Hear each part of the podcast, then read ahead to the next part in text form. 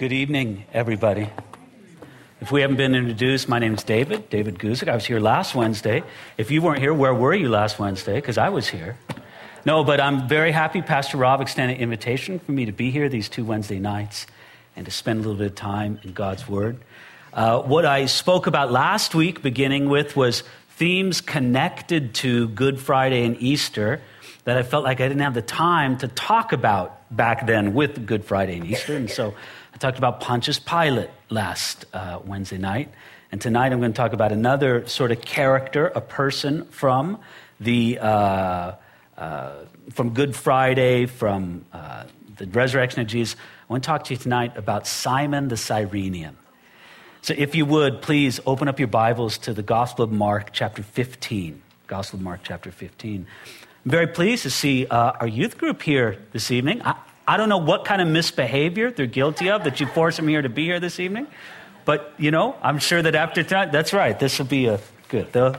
Maybe this will set it right, and you'll be able to leave it all in the past after this. Zach. So, um, Mark chapter 15, uh, we're going to take a look at verse 21, and let me pray before I begin our time in the Word together here this evening. Father, I thank you. Lord, I'm really grateful anytime I can come before people who love you, people with open Bibles and open hearts. And I, I simply pray that you'd speak here tonight by the presence and the power of your Holy Spirit. Lord, I'm very aware of the fact that the very best I can do, that the smartest, funniest, most clever, uh, most eloquent message I, I could bring to these people, Lord, it's not enough. Lord, we need something from you tonight. So come by the presence and the power of your Holy Spirit and come and feed your sheep. And if there's any here this uh, evening who are not yet part of your flock, I pray that you'd speak to them about that very powerfully and that you'd speak to them as well. Do it in our midst, Lord, this evening. In Jesus' name we pray. Amen. Mark chapter 15, verse 21. Uh, I'm going to camp out on this verse. If you didn't bring a Bible, raise up your hand. I see we have ushers ready to hand them out. A couple over here. We're going to be taking a look really at just at two verses Mark chapter 15, verse 21. But then also, if you kind of want to put a finger there already, in a little bit we're going to be taking a look at the Gospel of Luke, chapter 9, verse 23. But let's begin at Mark 15, 21. We read there. Then they compelled a certain man, Simon, a Cyrenian, the father of Alexander and Rufus as he was coming out of the country and passing by to bear his cross. Uh, Jesus of Nazareth was found guilty before Pilate. No, I- I'm going to take that back. He was found innocent. He was declared not guilty. Several times Pontius Pilate said, I find no fault in him. So even though Pilate publicly declared that Jesus was not guilty, Nevertheless, because of a lack of courage on his part and because of political pressure put upon him by the religious leaders, Pilate sent Jesus to be crucified. And as Jesus was led away for crucifixion, he, like every victim of crucifixion, was forced to carry the beam of wood that he would be crucified upon. Now, a lot of what I'm going to share with you this evening is based on what we know from historical practices. The Romans crucified thousands upon thousands of people. They executed many people. It was a common thing. And so we know something about their circumstances. We, we don't know for certain if they applied every one of their normal practices to Jesus' crucifixion. Look, we don't have a video. I know some of you might have seen The Passion of the Christ, or you've seen other movies that, you know, depict the crucifixion of Jesus. And I don't know, they're more or less accurate in some ways, in other ways they're not accurate. We don't know exactly how typical Jesus' crucifixion was, but we got to assume it was fairly typical. As much as anything, because the gospel writers don't elaborate upon it. They just say he was crucified. So, what were the normal Roman practices of crucifixion? Well, when the Romans crucified a criminal, they didn't just hang them upon a cross, The first thing they did was they hung a cross upon the criminal. They forced the condemned man from the place where the sentence was passed to walk to the place where he would be crucified, carrying, now, not the whole cross. That wasn't the normal Roman custom. The normal Roman custom was to take the upright portion of the cross, I guess you'd call that the vertical portion. To take the vertical portion of the cross, that would be left at the place of crucifixion. Jesus and the two thieves were crucified in the afternoon, correct? Right? Nod your heads knowingly, even if you don't know. Just nod your heads knowingly. Jesus and the two thieves he was crucified with were crucified in the afternoon. If you were to walk by the place of crucifixion that morning, what would you have seen? You would have seen three pillars standing in the ground. Now, maybe there were more than three pillars. Maybe there were five, and they just used three of them that day. I don't know for sure. But you probably would have seen at least three pillars in the ground. And what the criminals carried to the place of execution was the horizontal beam of the cross. Now, that horizontal beam would be carried by the criminal from the place where the sentence was passed to the place of crucifixion, but they didn't take the most direct route. They, you know, they didn't punch it in on, on their map program and say, okay, this absolute, the shortest route to go from here to there, let's do it. No, no, no. They would take a winding route through the streets, a block here, a street there. They would make a winding procession. Why? Because to the Romans, it was very important to make crucifixion as public as possible. And they would read like a, they would lead it like a procession. In a strange way, it would be like a parade. It would be a sick and twisted parade, but it was something like a parade. Out in front would be a Roman centurion, probably on a horse. Beside him would be a Roman soldier calling, and he would call out the crime of the condemned man. And then after that would come the condemned man. He would be carrying the horizontal beam of the cross, and that might weigh a couple hundred pounds. It could weigh, let's say, 75 to 125 pounds. That's what most people think. We have no way of knowing exactly how much the beam that Jesus carried was. We just don't know. But just figure somewhere between 75 and 125 pounds. Now, often their hands were tied to the cross. So you can picture that, can't you? There's a big beam across the shoulder. There's a man, and his hands are tied around the cross. And then around his neck was a piece of wood with a rope, and it was written on the piece of wood his name and the crime. Do you remember what Pilate commanded be written on the piece of wood that was associated with Jesus' crucifixion? It was written, Jesus of Nazareth, King of the Jews. And it must have been a fairly large piece of wood because Pilate commanded that it be written in Greek, in Latin, and in Hebrew. Now, they would use abbreviations and such, but even so, even with accounting for the abbreviations, it, it was a pretty good plank of wood. And by the way, when they got to the place of, place of crucifixion, what did they do with that piece of wood? They nailed it to the top of the cross. So here you are, Jesus, arms tied around the horizontal beam of the cross, carrying it along the way, around his neck, there, there's, there's people shouting out the, the, what his crime was, the, the Roman soldiers, and, and there's a centurion, and I don't know how many people were in the detachment that were assigned to crucifixion detail. Well, what do you guess? Five, six, seven? I don't know, something like that. They make their way through the streets, sort of surrounding Jesus as he carries this up. Now, what do you think the reaction is as that winds through the neighborhoods of Jerusalem which is crowded with visitors for Passover. Not only do you have the normal population of Jerusalem, but you have thousands upon thousands of visitors because it's Passover time. Do you think that everybody sees a procession coming down the street and they go, oh man, I don't want to see that. Let's get inside the house? Are you kidding me? You wouldn't pass that up. The streets are crowded with onlookers. Again, it's like a parade, but a sick, twisted, perverted parade almost. Here they come walking in the street, and everybody wants to look. Everybody wants to see this. This doesn't happen every day, but it probably happened every couple months. They make their way through. Oh, look at the guy. Look at what's going to happen to him. Look what's next. Look what's happening to him. Oh, I'm glad that's not me. That guy's to die. He's to die today. Listen, if you saw a guy walking down your street carrying a piece of wood and you knew he was to be nailed to the cross that afternoon, wouldn't you want to take a look? That's how it is. That's the atmosphere. Now, as they make their way around, verse 21, it says, they compelled a certain man to carry the cross. In other words, the Romans forced one of these onlookers. Can you picture the scene?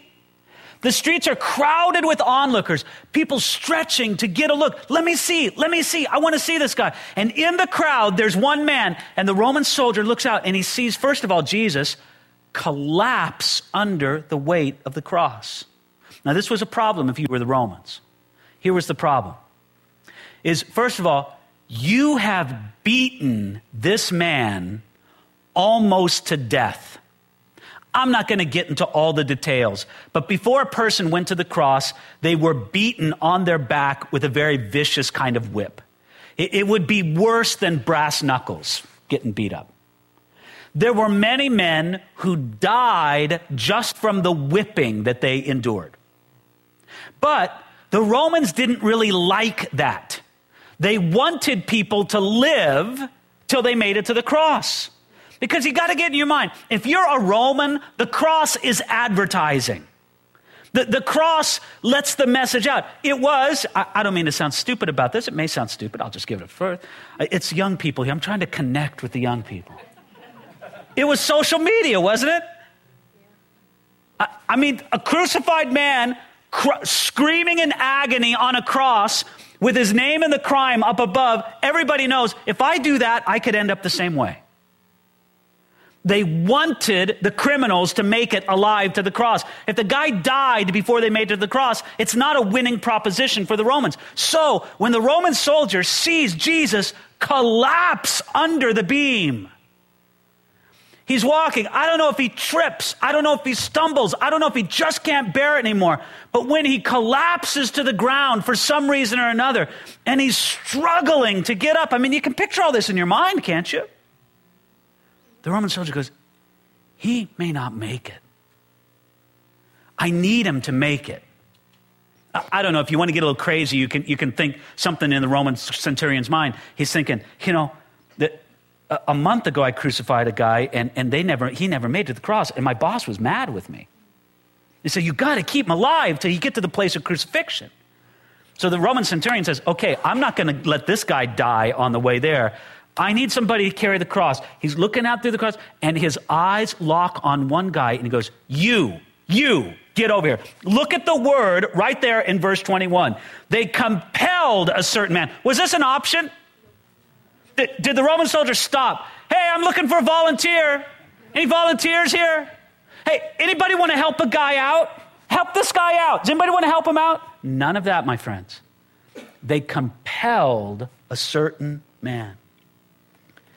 You see, when Jesus fell under the weight of that cross, I want you to understand something. There was no Roman who was going to help him carry it. Why did one of the soldiers pick it up? Why didn't the centurion say to the soldier right beside him, Hey, you, do it. You're under my command. Pick up that cross and do it. Are you kidding me? That Roman centurion, if he dared do that, by the way, I mean, look, this was the military. The soldier would have had to do it if his commanding officer told him to do it.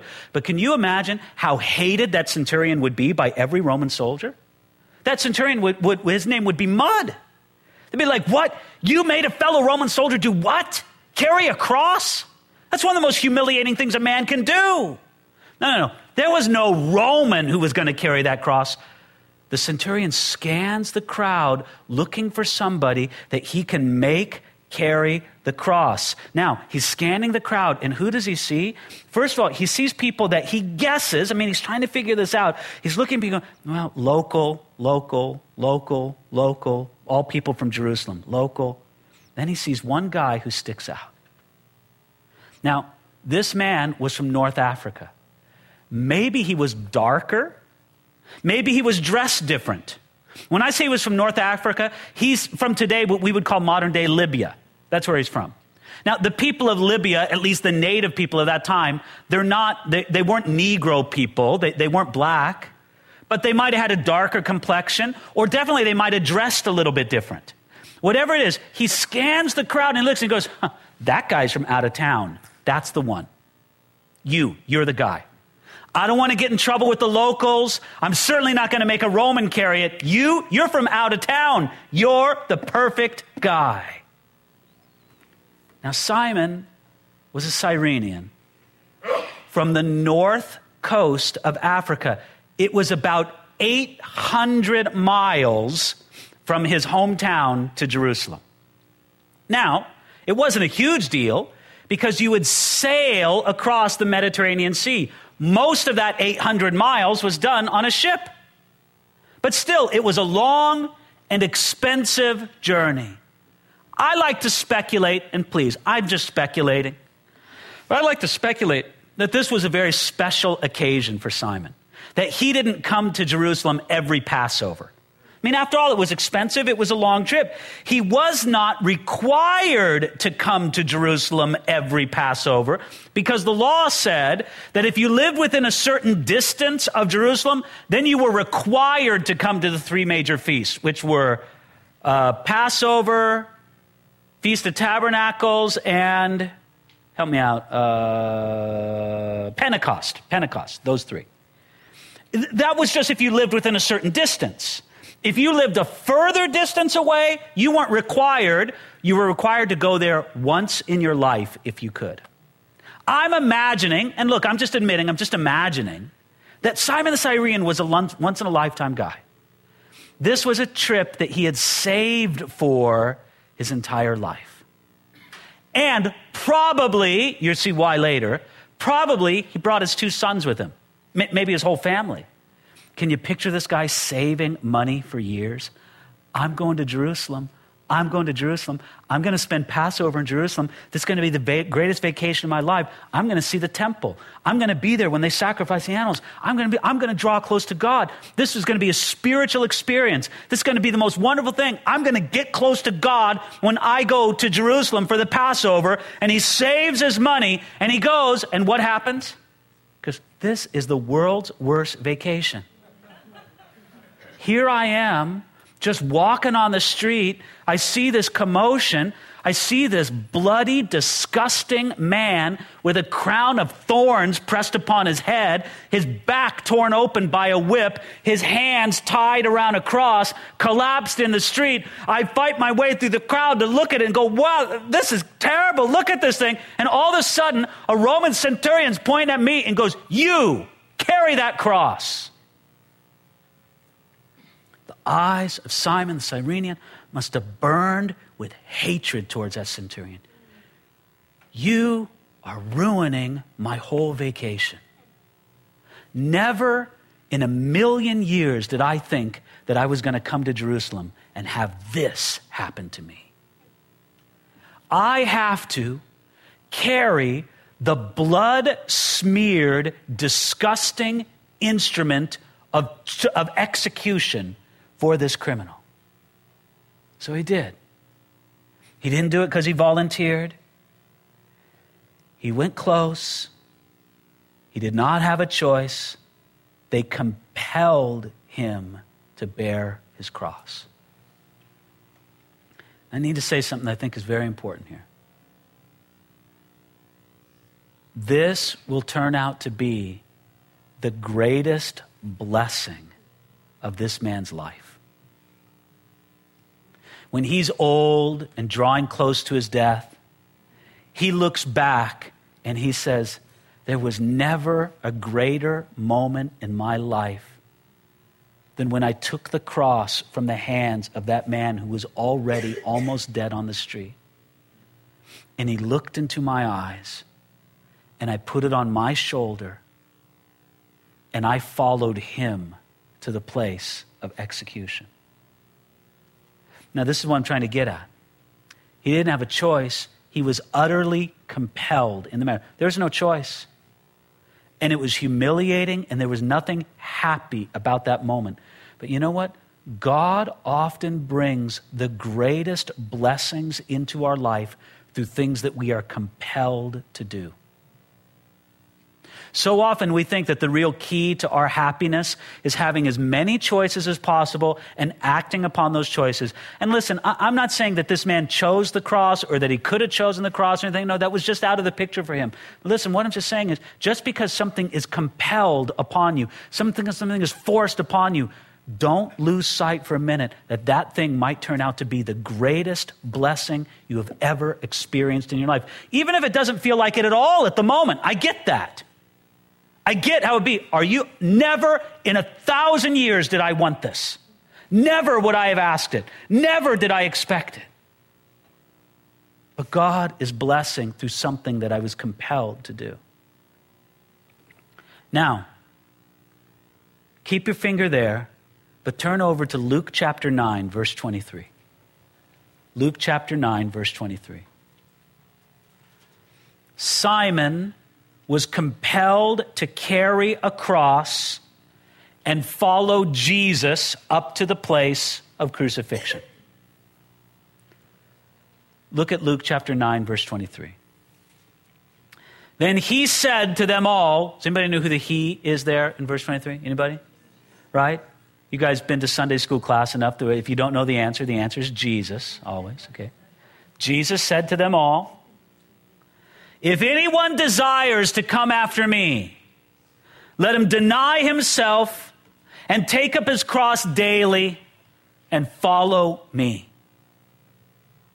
Do you want to know what it means to take up your cross daily and follow after Jesus? The first thing I want you to know is God has given us a living example of that in the scriptures.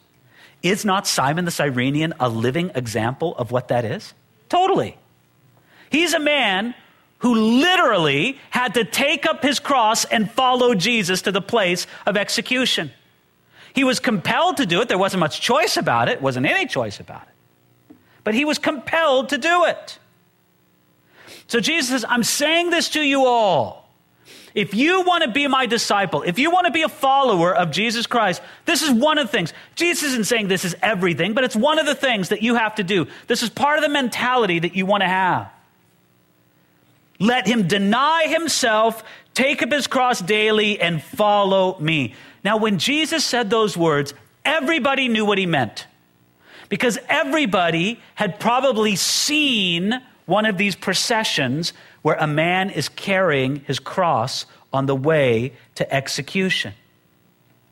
You see, the cross wasn't about jewelry. It wasn't about religious ceremonies. It wasn't about traditions. It wasn't about spiritual feelings. The cross was a way to execute people. Carrying a cross always led to death on a cross. I, I, I, know this will sound funny, but I'm not trying to be flippant when I say nobody carried a cross for a workout. Hey, it's the exciting new workout that's sweeping the Roman world. Cross carrying you know, put a hundred pound piece of lumber on your thing and carry it through the streets. It's the new form of, no, I mean, it's just foolish and even crazy to talk on those terms because people were disgusted by the cross. The Romans said this the Romans said that it wasn't polite to talk about the cross in proper company. In other words, if you were at a dinner party and somebody say, Kai, you know what I saw the other day? I saw a guy carrying a cross. I, go, I can't believe you're bringing that up at our dinner party. I can't believe you're doing that. We don't talk about such things. Let, let's change the conversation, please. Now, the cross was nothing but an unrelenting instrument of torture, death, and humiliation. It wasn't just about killing people. When the Romans just wanted to kill somebody, they just cut off their head. But when they wanted to torture them, when they wanted to humiliate them, they put them on a cross and first they made them carry it. Now, in the real life crosses of the Roman world, nobody took them up. L- look at verse 23 again. If anyone desires to come after me, let him deny himself and take up his cross daily. The phrasing that Jesus uses implies something voluntary. In the real Roman world, nobody voluntarily took up a cross. You didn't do it voluntarily. You did it because you were forced to do it. Jesus was forced to do it. Simon the Cyrenian was forced to do it. But Jesus says, if you're going to be my disciple, you need to choose to take up the cross in a spiritual way. Now, what do I mean by a spiritual way? Listen, it's obvious Jesus is speaking in a spiritual metaphor here. I mean, if he wasn't, then honestly, we should just go out and start carrying pieces of wood. But how do we know that Jesus was speaking in metaphor? Well, there's several ways, but I'll tell you one of the most notable ways. Look at what he says. How often does he say you should carry the cross? Daily. In the Roman world, nobody carried a cross daily. You did it once. You did it once, and then you were dead. Nobody was a repeat carrier of a cross.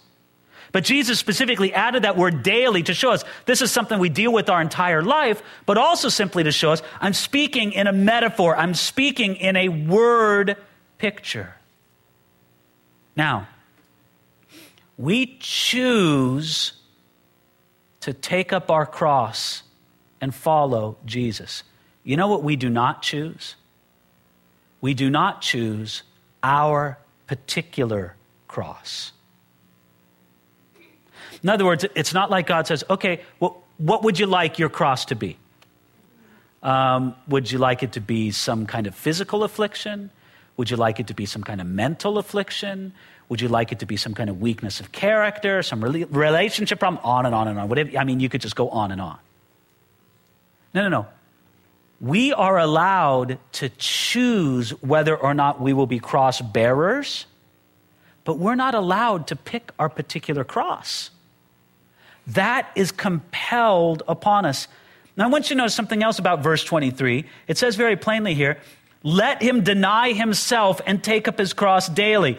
Jesus put two things on equal level deny yourself and take up your cross daily. Matter of fact, that's what it means to take up your cross is to deny yourself. The cross isn't about self promotion. It's not about self affirmation. If you know anything when you carry a cross, you know this I can't save myself. I'm going to die. That's it. A human nature, or, or maybe I'll just speak more personally David nature. Okay? Me being David. David nature wants to indulge self, it does not want to deny self. Death to self is always terrible. We make a huge mistake when we think it might be a mild experience. Death to self is the radical command of the Christian life. To take up your cross meant one thing you were going to certain death, and your only hope was in resurrection power. Friends, do you know what it feels like to die to self, it feels like you're dying. And that's terrible. There's no two ways around it. Now, I, I, I, feel like I need to pause right here, not because I'm done, but I need to pause kind of midway here through the message and, and just caution something here. Death to self is an essential component of being a follower of Jesus Christ. And if you are not willing to die to self, you can't be his follower. Isn't that what Jesus says here in, in Luke chapter 9, verse 23? But please understand this death to self is not, not, N O T, not. Death to self is not the goal of the Christian life. The goal of the Christian life is not to leave you dead. The goal of the Christian life is to fill you with resurrection power. But here's the point you can only have resurrection power if you die first. That's what it takes. So listen, you can tell I'm emphasizing the idea of dying to self because I think Simon the Cyrenian illustrates it perfectly. But I don't want anybody to think that death to self is the goal. Death to self is the path to resurrection, life, and power. And that's what God wants you and I to live in. But here's the thing you will never know resurrection life and power in your life until you know what it means to be crucified with Christ, to die to self. To say, this area of my life where I, I would like to be self indulgent and self satisfying, Jesus, I will lay down before your throne. Now, let me take the rest of my time just to make a few points about how Simon was compelled to the cross. You can turn back to Mark 15 uh, 21 there if you want to. How was Simon compelled to the cross? Well, first of all, Simon was compelled to the cross as he sought God. Why was he even in Jerusalem? He was in Jerusalem because he was seeking God. He was there at Passover. He was compelled to carry the cross as he was seeking God. Your cross may come to you as you're seeking God. You're like, God, here I am seeking you. I'm loving you. I'm giving myself the new dedication to you. And then this cross comes into my life. What's going on? God says, Yeah, you were seeking me. This is the pathway for you to experience more of me.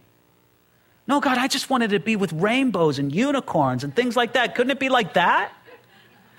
God says, No, you don't understand my kingdom at all. You don't understand my kingdom.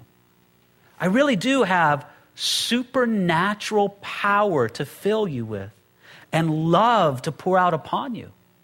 But it comes through the way of the cross. Secondly, Simon was compelled to the cross when another Simon should have carried the cross. What do I mean by that? All right. Um, was the Simon, Simon the Cyrene, was he one of Jesus' disciples? No, no, he was not. Okay, good. I got a good no. He was not one of the disciples. Was there one of Jesus' disciples named Simon? Yes. yes. Simon Peter. Did not Simon Peter say something along these lines? Lord, even if everybody else forsakes you, I will never forsake you. Jesus, I'm right there with you. Man, you and me like this to the very end. Should not it have been Peter who was right next to Jesus saying, I'll carry it. Mr. Centurion, this man can't carry anymore. Let me carry it. Should that not have been Peter sticking close to Jesus to the very end? Where was Peter? Man, he was in a panic room, in a safe house, in the witness protection program. He was he fled for the hills. He was nowhere around. I just find it fascinating that God said, you know what? Um, I'll pick another Simon to come and bear the cross. Third, Simon was compelled to the cross by a surprise. You know what I like? Look at the phrase in verse 21 of Mark chapter 15, where it says this They compelled a certain man, Simon of Cyrene, the father of Alexander Rufus, as he was coming out of the country and passing by to bear the cross. He's just passing by, whistling a tune, walking through Jerusalem. I'm here in Jerusalem. It's Passover time. This is the best vacation ever. How's this? Oh, what's this going on over here? It came as a complete surprise. He never expected this. He's just trying to make his way through the crowded streets of Jerusalem when he sees this procession led by a Roman soldier crying out the name Jesus of Nazareth, King of the Jews. That got his attention, but when he saw the condemned man, his heart broke. In my mind's eye, Simon saw it all just in a moment as he saw the face of Jesus. He saw he saw his purity and his innocence. He saw his righteousness and their injustice. He saw the cold Roman soldiers. He saw the weeping daughters of Jerusalem standing by. He saw Jesus' strength and Jesus' weakness all at the same time he saw him stumble and fall under the weight of the cross. And at that moment, he saw the centurion, and the centurion saw him, and the centurion didn't want that criminal to die on the way to the cross. So he goes, You, here's your surprise of the day. You must carry that cross. Can you imagine what a shock that was to Simon the Cyrenian? The cross that God ordains for you to carry may come as a complete surprise. You know, sometimes I feel like I could bear anything with God for God if He give me some notice. You know, God, let me prepare myself for this. Give me some notice on this one and that. But you know what? I, I suppose sometimes there's, you know, warning signs. Other times, absolutely not. You don't know at all until it's upon you. That's how it was for Simon the Cyrenian. Here's another fact Simon was compelled to the cross because he was near Jesus. I mean, after all, if he was far back in the crowd, the centurion would have never seen him. It was the fact that he pressed his way through and he wanted to see what was going on and he was somewhere near Jesus. It was because he was near Jesus that he was picked. Friends, your cross may very well come to you as you draw near to Jesus. It's not a sign of God's anger. It's probably, your cross is probably an answer to prayer. I know what some people would say. They would say, David, I never prayed for this. Never. I never prayed for this. And I want to say, no, you probably did. You probably did. He said, When did I pray for this? Do you remember that time when you prayed? You prayed, Lord Jesus, whatever it takes, I just want to be closer to you. You meant that. And let me say, that's not a bad prayer to pray. I think that's a very God honoring prayer to pray. But don't blame God if He takes it as serious from you. And God says, I know, I know that you will feel like this will kill you. It will not. Matter of fact, you will see my resurrection life in this, and you will know me better than ever. I am answering your prayer. It's because you've drawn near to me. Matter of fact, I think it's fascinating that Simon not only did not choose the cross that he was to carry, but an enemy chose it for him. It would be one thing if your friends could choose your crosses for you. But no. Sometimes, at least to human appearance, it's your enemy. He wasn't a volunteer. This wasn't a volunteer kind of thing. As I said before, the centurion didn't ask, Who wants to help this poor man with the cross? And it wasn't a priest, it wasn't a religious leader among the Jews who told Simon to take up that cross. It wasn't the high priest who came along and said, Oh, this poor man can't do it. Brother, would you please help him? It wasn't that at all was an hated enemy of the Jewish people, a Roman centurion who said, You do it and do it now. And often we would be fine if we could only embrace our cross as some kind of noble volunteer, but our cross is usually pressed upon us. And sometimes it comes to us from somebody who seems like an enemy. Simon was compelled to the cross and he probably resented it. Do, do, you resent a cross that God has placed in your life right now? It's okay. Simon did. Do you think, does anybody in this room think Simon said, Oh, yes, boy, this is my opportunity to do a good deed for the day? Are you kidding me? Carrying a cross was not on his bucket list. His first reaction was probably disgust. But I think, I can't prove it, but I think that his heart warmed to the job. When he looked at Jesus, he saw someone different, and it made sympathy and compassion rise from within him. But his first reaction was probably disgust and resentment. You may resent your cross right now. That's a logical reaction. But just remember what dying to self feels like. It feels like dying. So get ready to move beyond that. Matter of fact, Simon was compelled to carry this cross when few people cared and most people probably enjoyed the spectacle. What do I mean by that? Friends, picture the scene in your mind. The streets are crowded, aren't they? What do you think the crowd thought when Simon was compared, compelled to carry the cross? Do you think the crowd said, Hey, centurion, you can't do that? Are you kidding me? Do, do you think the crowd said, Oh, poor man, he has to do it? I don't think so at all. I know how crowds react. The crowd probably laughed. Oh, look at that, the out of towner.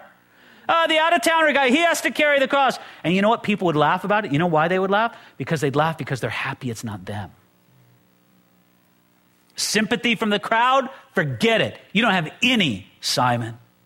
They probably thought it was great fun that an outsider, a foreigner, was compelled to take part in this torture. Nobody said, Oh, poor Simon.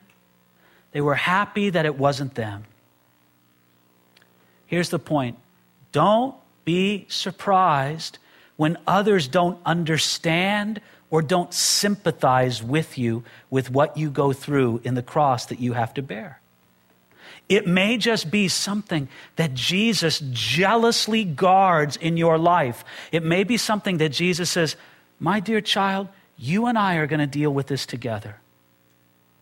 You're going to get very little understanding or sympathy from other people. And not because they don't like you, but because I have appointed that you and I are going to deal directly on this.